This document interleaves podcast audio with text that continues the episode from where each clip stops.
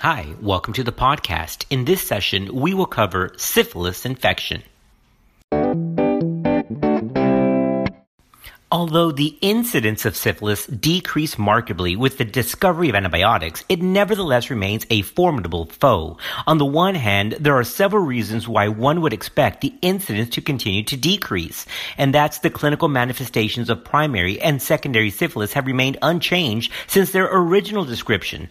Also, there's a better informed, health-conscious public that's more likely to seek early treatment for suspicious lesions.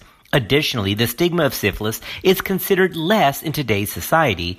And lastly, it's recommended that there be screening programs which can identify patients at earlier, more treatable stages of disease. On the other hand, the disease still persists, with some claim it's due to changing sexual attitudes and the increased use of antibiotics, corticosteroids, and immunosuppressants, resulting in atypical presentations of the disease. Syphilis remains one of medicine's great challenges. The causative agent, the spirochete Treponema pallidum, has failed to develop any significant resistance to penicillin. So under those circumstances, you would expect the incidence of the disease to fall to progressively lower and lower levels until it becomes almost eradicated. But that has not been the case. Since reporting began in nineteen forty-one, the incidence rates for syphilis have demonstrated interesting trends with significant variations based upon gender, geography, age, race, and ethnicity. The incidence rates for congenital syphilis generally mirror those of rates for women with a one to two year lag. So after fourteen years of decline recently, the rate of congenital syphilis increased three point seven percent between two thousand five and two thousand six. And most recently, up to reporting of data in two thousand fifteen, states have noted a continued increase in the rates of syphilis. Overall, however, there has been a seventy-four percent reduction in the rate of congenital syphilis since nineteen ninety-six, likely due to improved prenatal screening. All right, next, let's cover the clinical manifestations and stages of the disease. Primary syphilis is characterized by the classic Hunterian chancre, a painless ulcer that can develop ten to ninety days after exposure, but the average is around twenty-one days. Treponema pallidum has a propensity for moist areas, and so is likely to be found wherever mucous membranes are a frequent site of sexual contact, principally the genital canal, the anorectal area, and the oropharynx. If untreated, the chancre will usually heal in three to six weeks and occasionally will leave a scar. Secondary syphilis appears three weeks to six months after the primary lesion. The systematic nature of the disease is much more obvious in the secondary stage. In addition to constitutional symptoms like malaise and low-grade fever, patients may demonstrate one of several varieties of non-pruritic rashes, either on the soles of the feet or the palms of the hands traditionally. It can also include lymphadenitis, mucus patches, condyloma lata, neurological involvement, alopecia, or less frequently involvement of the bone, liver, spleen, or the kidneys. Latent syphilis is the hidden stage, and it's sometimes broken down into early latent, which is the first year after infection, and late latent, greater than one year after infection. During this stage, the symptoms of primary and secondary syphilis disappear, although serological tests remain positive, and pregnant women may infect their developing fetuses in this time. Late syphilis, also known as tertiary syphilis or neurosyphilis, can appear three to twenty years after the primary infection in fifteen to twenty percent of untreated patients. With the widespread use of antibiotics, this late stage of syphilis has become very uncommon and is not much reseen in the U S anymore. Regarding diagnosis, dark field examination to detect Treponema pallidum directly from lesions or exudate or tissue is a definitive method for diagnosis of early syphilis, but this is just not done very much anymore. There are non-specific serum tests and specific tests for syphilis. The non-specific tests usually result in a titer being positive, either the rapid plasma reagent or the R P R or the venereal disease research lab, the V D R L. If these are positive and suspicion is present for syphilis, then a confirmation serum test must be done. either the microhemagglutination for Treponema pallidum assay, also known as M H A T P, or the fluorescent treponemal antibody absorption test, which is the F T A A B S. Remember that low-level or low-titer positive tests of R P R, like a titer under one to eight, can occur in other autoimmune conditions, primarily things like systemic lupus or erythematosus, can be known as carrying a risk of a false positive R P R test. Regarding treatment, penicillin G, administered parenterally, is the preferred drug for treating persons in all stages of syphilis. The preparation used benzathine, aqueous procaine, or aqueous crystalline. Dosage and length of treatment depend on the stage and clinical manifestation of the disease. Treatment for late latent syphilis and tertiary syphilis require a longer duration of therapy because organisms theoretically might be dividing more slowly. Now, longer treatment durations are required for persons with latent syphilis of unknown duration to ensure that those who did not acquire syphilis within the preceding year are adequately treated. For primary and secondary syphilis, parenteral penicillin G has been used effectively to achieve clinical resolution, the healing of lesions, and prevention of sexual transmission, and to prevent late sequelae. However, no comparative trials have been conducted to guide the selection of the optimal penicillin regimen. But here is what the C D C recommends. For primary and secondary syphilis for adults, benzathine penicillin G, two point four million units I M in a single dose.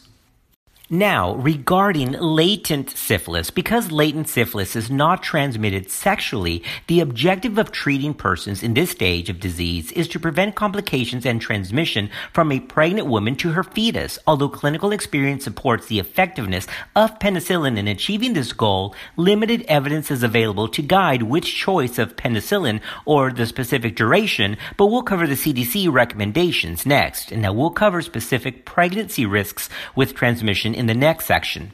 But for early latent syphilis, the recommended regimen by the C D C is benzathine penicillin G, two point four million units I M in a single dose. Now remember that this is the same regimen that was used for primary and secondary. But for late latent syphilis or syphilis of unknown duration, the treatment is benzathine penicillin G, seven point two million units, administered as three doses of two point four million units I M, each at one week interval. No discussion about the treatment of syphilis is complete without a quick review of the Jarisch-Herxheimer reaction. The Jarisch-Herxheimer reaction is an acute febrile reaction frequently accompanied by headaches, myalgias, fever, and other symptoms that can occur within the first twenty-four hours after the initiation of any therapy for syphilis. Patients should be informed about this possible adverse reaction and how to manage it if it occurs. The Jarisch-Herxheimer reaction occurs most frequently among persons who have early syphilis, presumably because bacterial burdens are highest during these early stages. Antipyretics can be used to manage symptoms, but they have not proven to prevent this reaction.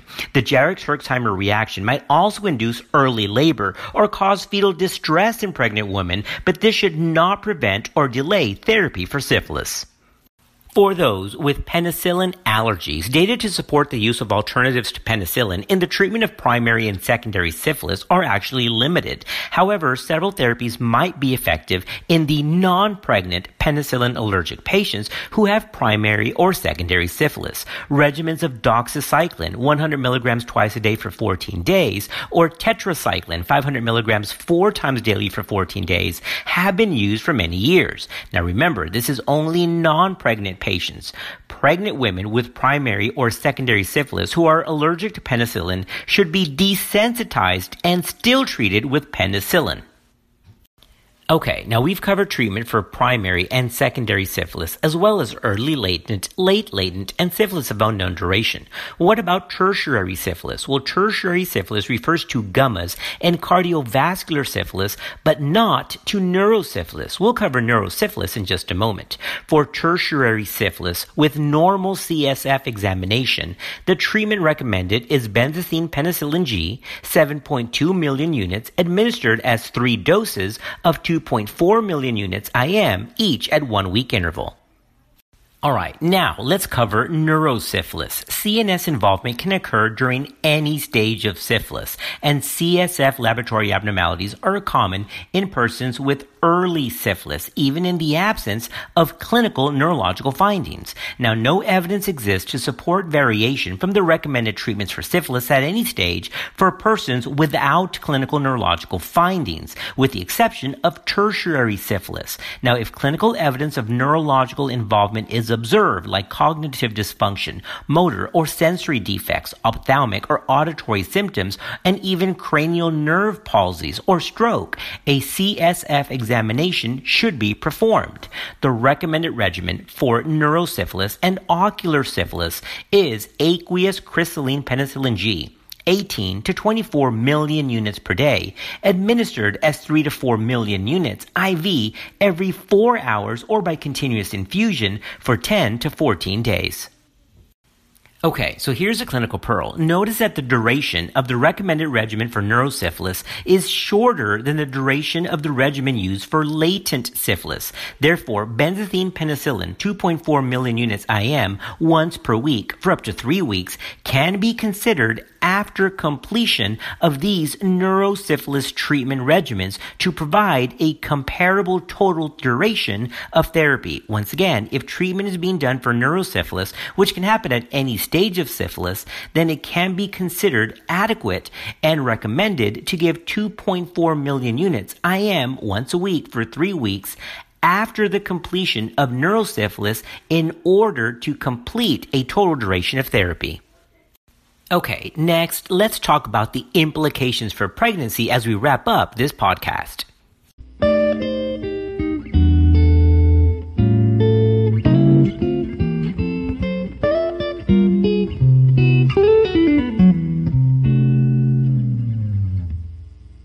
The clinical manifestations of primary and secondary syphilis are the same in the pregnant patient as in the non-pregnant. The principles of management have to do with early diagnosis and treatment in an effort to prevent fetal infection. It was once believed that the spirochete organism could not cross the placenta prior to sixteen weeks. We now know that is not true. Examination of early abortuses has found that T. pallidum can be found in placental tissue as early as six weeks.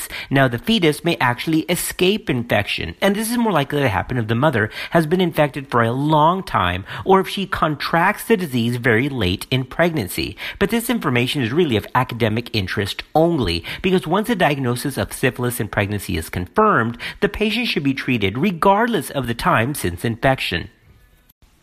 Overall, the risk of transplacental infection of the fetus is about sixty to eighty percent, and the likelihood of fetal infection increases with increasing gestational age. Untreated primary or secondary syphilis in the mother usually is transmitted, but latent or tertiary syphilis is transmitted in only about twenty percent of cases. Untreated syphilis in pregnancy is also associated with a significant risk of stillbirth and neonatal death. In infected neonates, manifestations of syphilis are classified as early congenital, that's birth through age two, and late congenital syphilis, which are symptoms after the age of two years. Early congenital syphilis commonly manifests during the first three months of life. Manifestations can include a characteristic vesiculobulbous eruption or a macular copper-colored rash on the palms and soles, and papular lesions around the nose and mouth and in the diaper area. The infant may fail to thrive and have a characteristic mucopurulent or blood-stained nasal discharge causing sniffles. A few infants develop meningitis or eye infection or hydrocephalus or seizures, and others may be intellectually disabled. Within the first eight months of life, osteochondritis, especially of the long bones and the ribs, may cause pseudoparalysis of the limbs with characteristic radiological changes in the bones. Late congenital syphilis typically manifests after two years of life and causes gummatous ulcers that tend to involve the nose, septum and hard palate, and periosteal lesions that result in Shaber shins. Again, that's a clinical pearl. Remember, Shaber shins and bossing of the frontal and the parietal bones. Neurosyphilis is usually asymptomatic, but juvenile paresis and tabes dorsalis may occur. Optic atrophy, sometimes leading to blindness, can also occur. Int- interstitial keratitis. This is the most common eye lesion, frequently recurs, often resulting in corneal scarring. Sensorineural deafness, which is often progressive, may appear at any age. Now, Hutchinson incisors, Mulberry molars, and perioral fissures and maldevelopment of the maxilla resulting in a bulldog facies are characteristic, if infrequent, sequelae. Remember, Hutchinson's incisors, Mulberry molars, and perioral fissures are all signs of late congenital syphilis. Well, that wraps up our discussion covering syphilitic infection. We'll see you next time.